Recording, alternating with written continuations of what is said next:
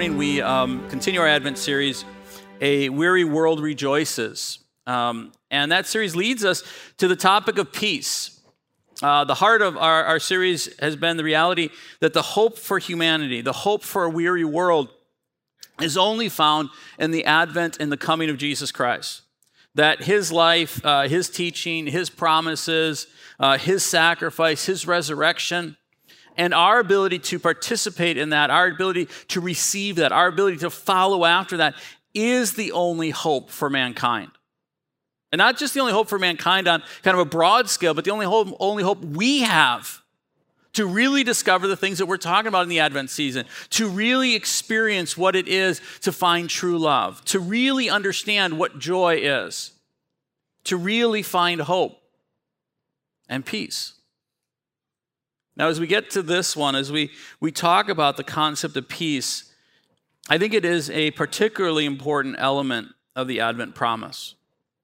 In fact, I might say it is the most anticipated element in relationship uh, to the coming of Jesus Christ. And not just because I think that the um, promise of peace for a weary world seems so perfect. How many of you guys sit in your own individual life where you sit and you look at the way the world is going right now and you go, man, it would be wonderful if we could really find peace? But it's not because of that that I say that this is possibly the most important element of the Advent pro- promise. The reason I say it is probably the most anticipated promise of the Advent of Christ is because I think we can say that the Bible indicates that it, it is the most anticipated element of the advent of Christ.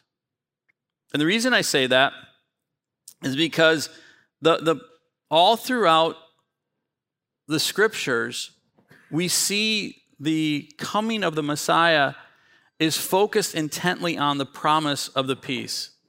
Over and over and over again. It's what we see. It's what we see. If you look again at our Advent reading uh, today, that comes from the messianic prophecy found in Isaiah about the Savior's birth, Isaiah 9, what did, what did we read? What did it say? His name shall be called Wonderful Counselor, Mighty God, Everlasting Father, Prince of Peace.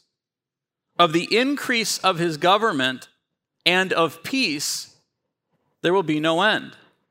One of the titles we see in this prophecy is the Prince of Peace. And then it goes even further than that and says, of his reign, of his, of his, of his kingdom, the peace will never end. Another messianic prophecy that's found in Isaiah is Isaiah 53, and it says this But he was pierced for our transgressions, he was crushed for our iniquities. Upon him was the chastisement that brought us peace. The prophetic declaration in Zechariah says, Behold, your king is coming to you, righteous and having salvation is he, humble and mounted on a donkey, on a colt, the foal of a donkey. I will cut off the chariot of Ephraim and the war horse of Jerusalem, and the battle bull shall be cut off, and he shall speak peace to the nations. Ezekiel says, I will make a covenant of peace with them it shall be an everlasting covenant with them. Here, Ezekiel is speaking uh, of that new covenant that is being developed in the blood of Jesus Christ. And he says that covenant will be a covenant of peace. Micah 5 prophesies of the Messiah, and he says, And he shall stand and shepherd his flock in the strength of the Lord, in the majesty of the name of the Lord his God, and they shall dwell secure. For now he shall be great to the ends of the earth, and he shall be their peace. Even as we look at the anticipation of Christ coming in the New Testament, we see the emphasis on Christ bringing peace. Zechariah, the father of John the Baptist, prophesied over his son and spoke of the coming of Messiah with these words And you, child, will be called the prophet of the Most High.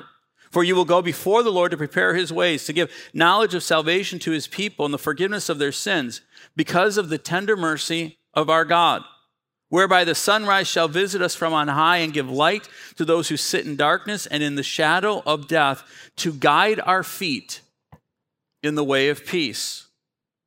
His declaration here is Jesus Christ, who is going to be the rising light, who's going to be the light that comes in the dark world, will lead us into peace. Zechariah believed the coming of the Most High would result in us finding peace. Prophecy after prophecy after prophecy points to the Messiah as the bringer of peace, the bringer of a special dawning of peace. And so it's no wonder that the angels, after announcing the birth of Christ to the shepherds that Christmas night, would say, Glory to God in the highest, and on earth peace among those with whom he is pleased. As much as we see hope in Christ's coming, as much as we see love or joy in his coming, if we are going to talk about what we anticipate when we are visited by Christ, there is no greater anticipation of the Advent, but the anticipation of finding peace. And even as I say that, I, I don't know about you, but receiving peace, living in peace, strikes me as a wonderful promise. When I look around, when I look inside, when I, when I, when I look at relationships, when I look at the world, when I see what is taking place in this world, in the natural world, with, with all its brokenness, with all its pain, with all the struggle and all the conflict, with all the weariness, to hold before us the hope of finding peace feels like almost an otherworldly promise. So often, life in this time feels like commotion followed by conflict engulfed in chaos. To have a mind at rest, a, a heart at peace, I really don't think is a common occurrence. In fact, as time is marched on, I think it is far more rare with each passing day. Personal relationships, pressures of finances, political conflict, all conspire to create such a constant internal turmoil that boils over into societal disunity that finding a place of peace seems otherworldly. And yet, this is what the Word of God says would come with the advent of Christ. And what is beautiful about that, what is amazing to me about this promise of peace coming with the advent of Christ, is that that promise is matched with the words and the work of Christ upon his arrival. That it's not just looking at what the prophet said years before. It's not just talking about what Zechariah said, said just a matter of days before. But that that promise seems to be fulfilled in both the words of Christ and the work of Christ. John shows us in his gospel that his work is that of peace. Jesus makes this declaration. He says, Peace I leave with you, my peace I give to you. Not as the world gives, do I give to you. Let not your hearts be troubled, neither let them be afraid. We see, we see it again revealed in John chapter 16, where he says, I have said these things to you that in me you may have peace. In the world you will have tribulation, but take heart, I have overcome the world. Here's the words of Jesus Christ himself, matching the prophetic. He's coming in and he's, he's making the same declaration I'm making, right? In this world there is tribulation, in this world there is turmoil. But I've come to give you peace in the midst of it all. Romans 5 describes the work of Christ bringing peace when it says, Therefore, since we have been justified by faith, we have peace with God through our Lord Jesus Christ. Ephesians 2 says, He is our peace, and that He came and preached peace to you who were far off, and peace to those who were near. For through Him we both have access in one Spirit to the Father. And my favorite passage that promises peace is found in Philippians chapter 4. And it again is tied to who Jesus Christ is, what Jesus Christ did. And the peace of God, which surpasses all understanding, will guard your hearts and minds in Christ Jesus. Time and time again, after the advent of Christ, we see the visitation of peace in the life of those who embrace the coming of Christ. That the promise of peace in the birth of Christ is fulfilled in the visitation of Christ. That Him coming, that Him doing what He did, is meant to be a place of peace for each one of us. We have peace in Jesus Christ. Now, here's the thing with that. I make that declaration, and us all in this place, being, being good Christians, will say, Amen. That's right. In Jesus Christ, we have peace. Amen, preacher. Thank you. But too often, we don't. Although we have Christ, we don't seem to have peace. The number of Christians who are gripped with anxiety, overcome with fear, deeply distraught with, with the unfolding of their lives in, in commotion, in conflict, in chaos, is still too prevalent. And I'm here to tell you this morning that if you really understand the, the promise of peace held out for you through the words and work of Jesus Christ, you actually can find the peace that he promises. But the first step to really understanding and finding the peace that, that Christ promises in his advent is realizing the Bible expresses the promise of peace in two ways.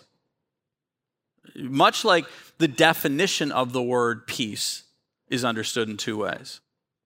Now, you have to understand this is, as we walk into this, understand what peace really is. Peace generally has two basic definitions. When you look at the concept of peace, it carries with it two distinct but kind of related ideas. The first is peace represents a lack of conflict, um, the cessation of warring, right? Uh, World War II ended d- definitively on September 2nd, 1945, in Tokyo Bay with the signing of a peace treaty. And that, and that, that followed the signing of a peace treaty on, on, on May 8th in Berlin, Germany. So when that peace treaty, when that peace treaty was signed, we had peace. Why? Because the warring had ended. The conflict was done. There's a second concept of peace that I think most of us probably run to right away. Um, and, and that idea is the idea that it is a, it is a peace that is one of, of internal or personal harmony, of, of rest or tranquility. Your mind and your heart and spirit are not in turmoil. You are at peace. An important reality to note about these two sides of peace is that the first definition of peace is related to, the, to a tangible change in your circumstances. Peace or war are definitive, right? There's either conflict at hand or there isn't. Once the conflict is ended, the peace has begun. The second idea of peace is more nuanced. Uh, it is less about tangible change in circumstances than it is about a change in perspective, right? Because this is something that's taking place inside of us. Uh, you, can, you can be at peace regardless of what the circumstances are, or you can be not at peace regardless of what the circumstances are. The change in circumstances can bring about a change in perspective, or it cannot bring about a change in perspective. Many people who, who found anxiety as the battles rage could still be gripped in worry at how long the peace will last until the next battle begins. Right? Sounds like a lot of people we know, isn't it?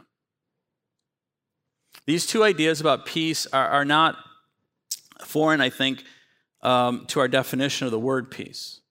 Probably nothing I've said to this point as it relates to peace is, is very eye opening. But it's here that you need to understand um, about the promise of peace through Jesus Christ. It, it, it is his work manifested. And his work manifests both of these elements in our lives. If we are going to really discover the peace that Jesus Christ has for us, we need to understand what that peace is. And the truth is, both of these elements of peace are what manifested in the work of Jesus Christ and what the Word of God tells us Jesus Christ has done. We have both of these alive in us. This is what, where we too often fail. We too often don't realize what the nature of the peace He provides, and we too often don't realize how we can experience that peace in our lives.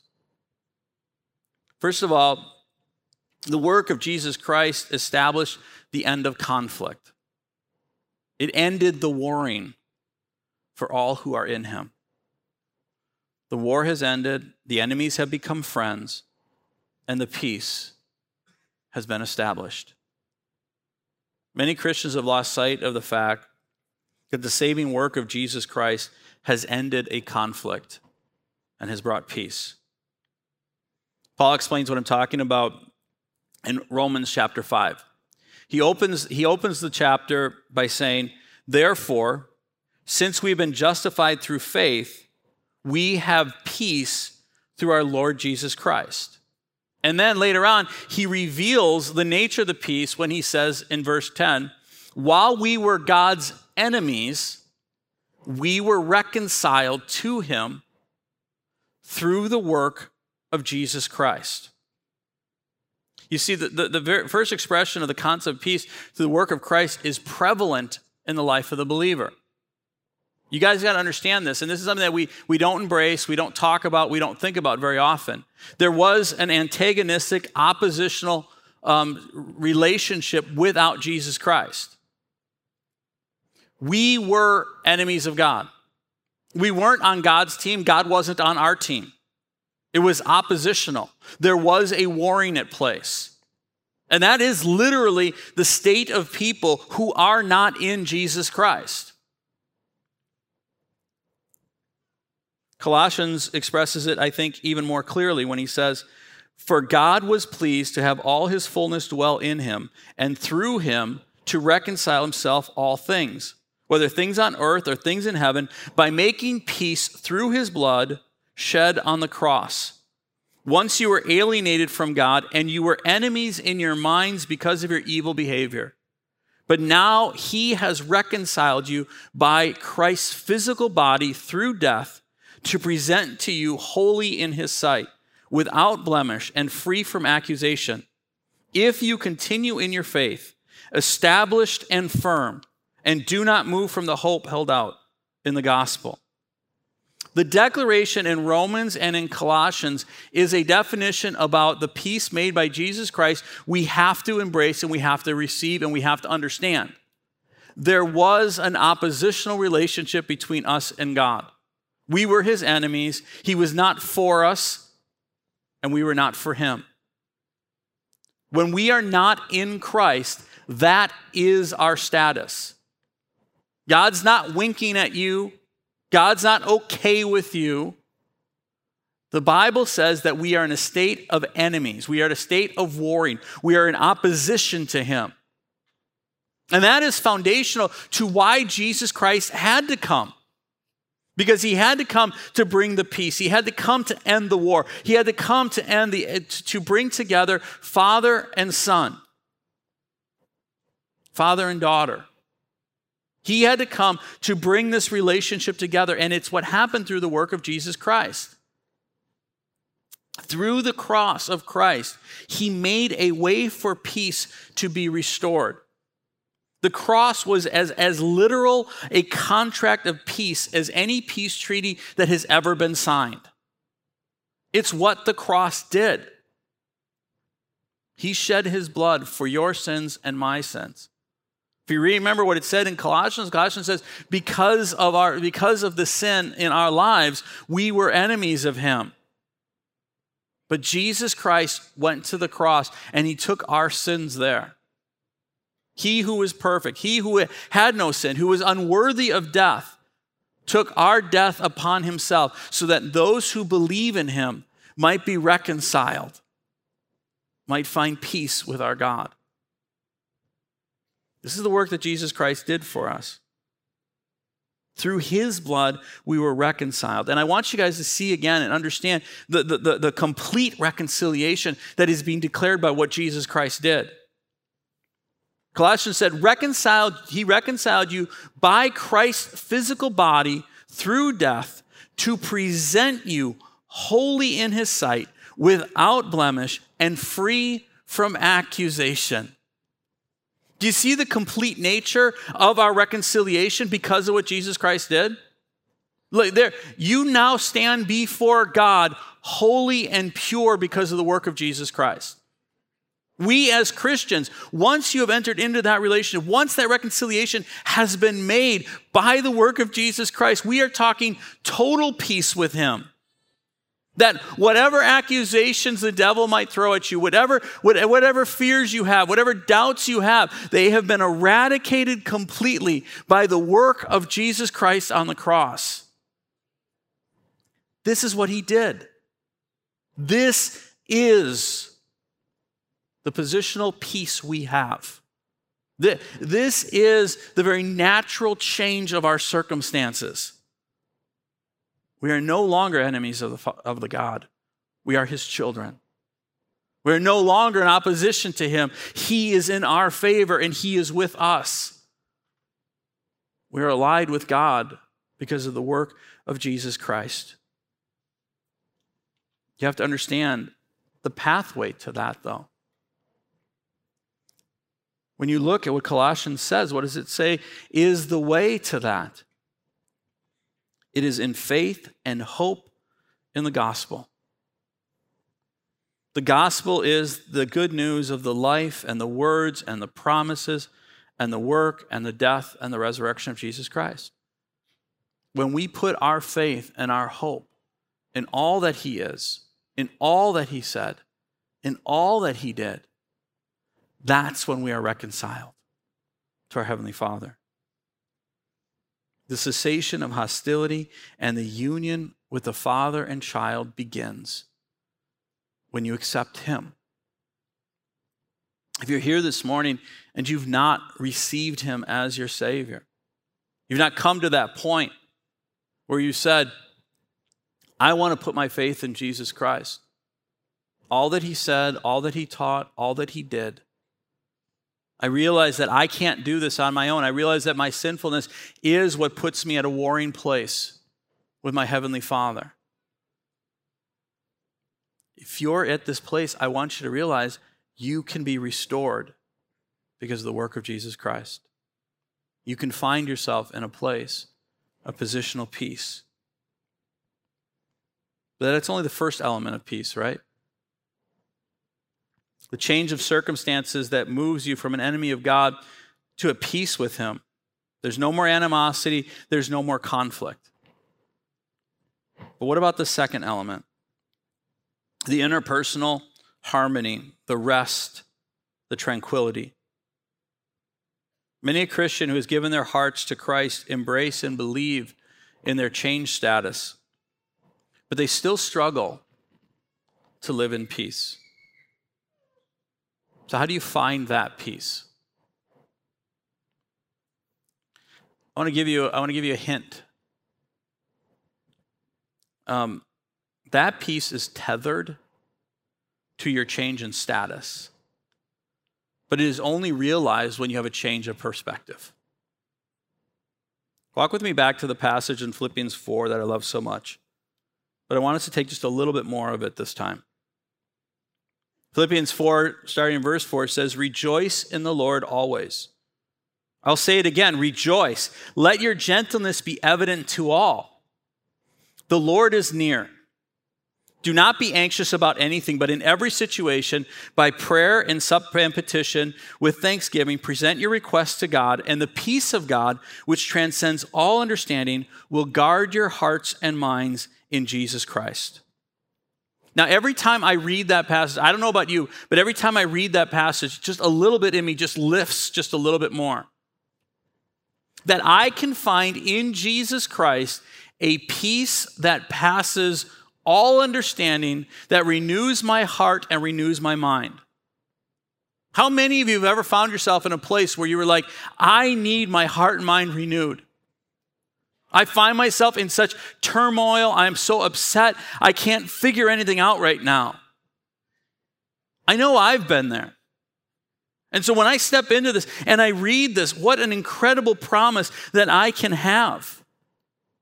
As I read the passage, there, there is no question that they provide for us this, this progressive path to this deep, abiding peace that appears to be deeply rooted in Christ that all of us believers can embrace, can live in. Now, now, before I go any further, I want to remind, I want to ask you guys this. I want you to ask yourself this question Do you believe in the work of Jesus Christ? Do you believe in the words of Jesus Christ? Do you believe in his word expressed to us as believers? Then you have to believe that there is a peace available to you that passes all understanding, that renews your heart and mind. This is what we understand based on the word of God. I want us to look at this and understand the pathway that He's created. Let's start first of all at the end. Start in verse 7, where He says all of this will lead to. And then, essentially, is what He says a peace of God which transcends all understanding will guard your hearts and minds in Christ Jesus.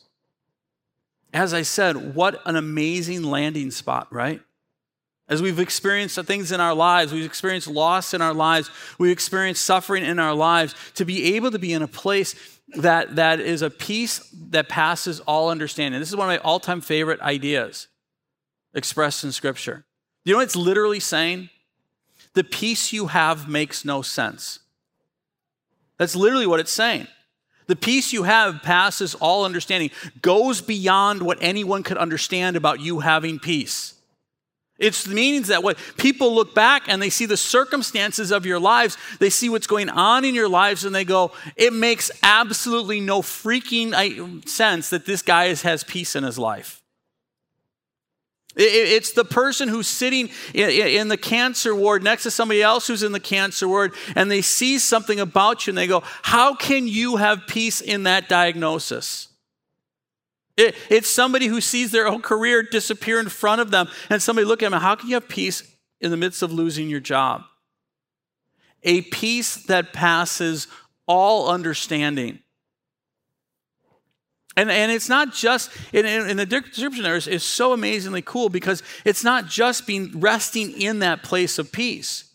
It is this active work that is renewing your heart and your mind.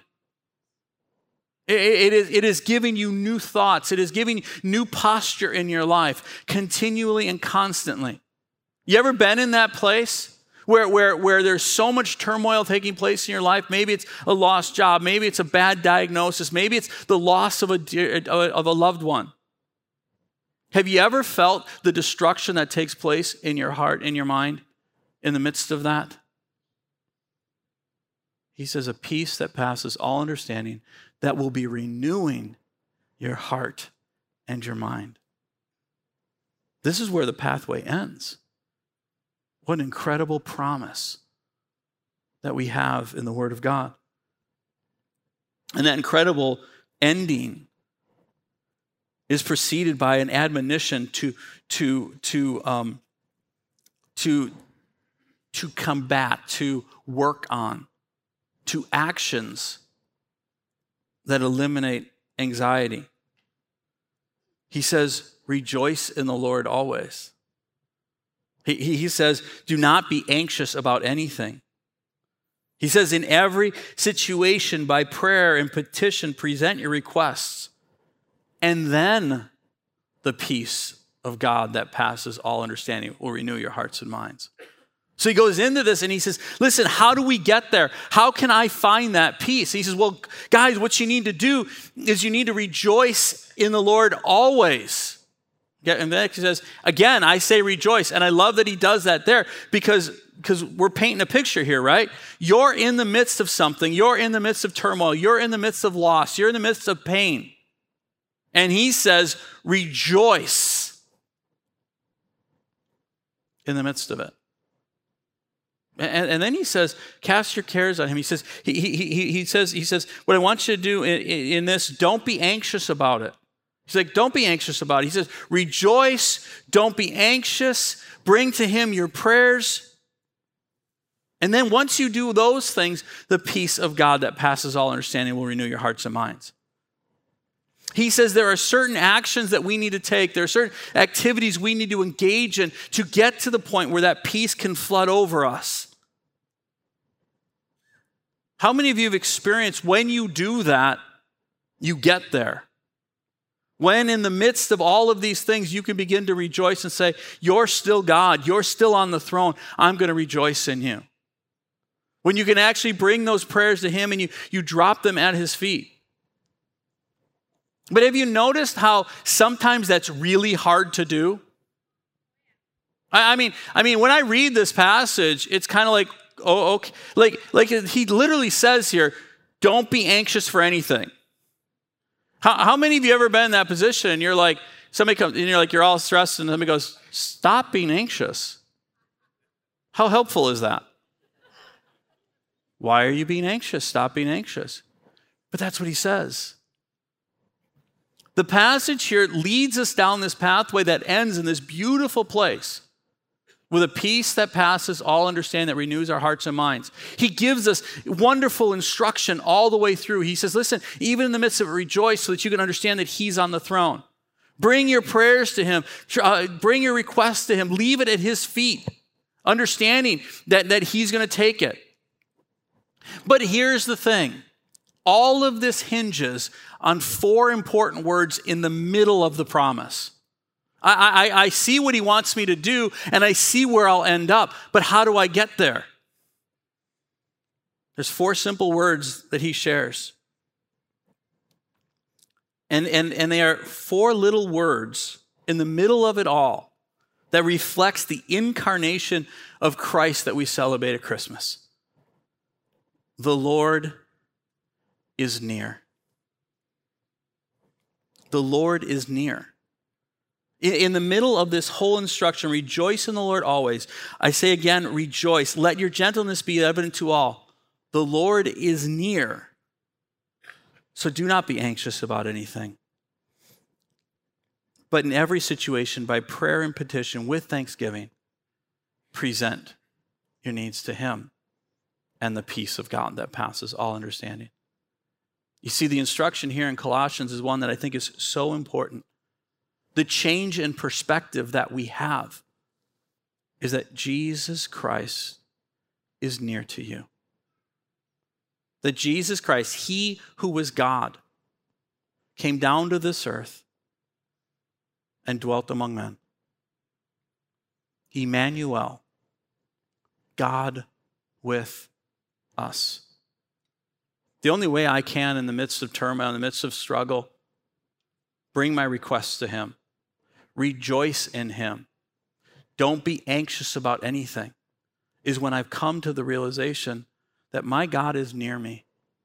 My God knows me. My God cares about me. My God has sent His Holy Spirit to dwell in me and walk with me and comfort me and empower me.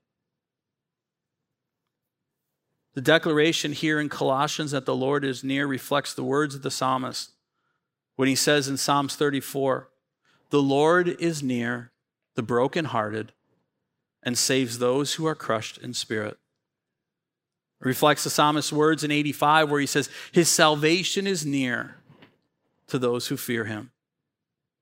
The perspective change that empowers us to rejoice in any circumstance, to pray in all things, relieving us of our anxiety to have a peace that passes all understanding is to know that God is with you, that God cares about you, that God has a plan for you.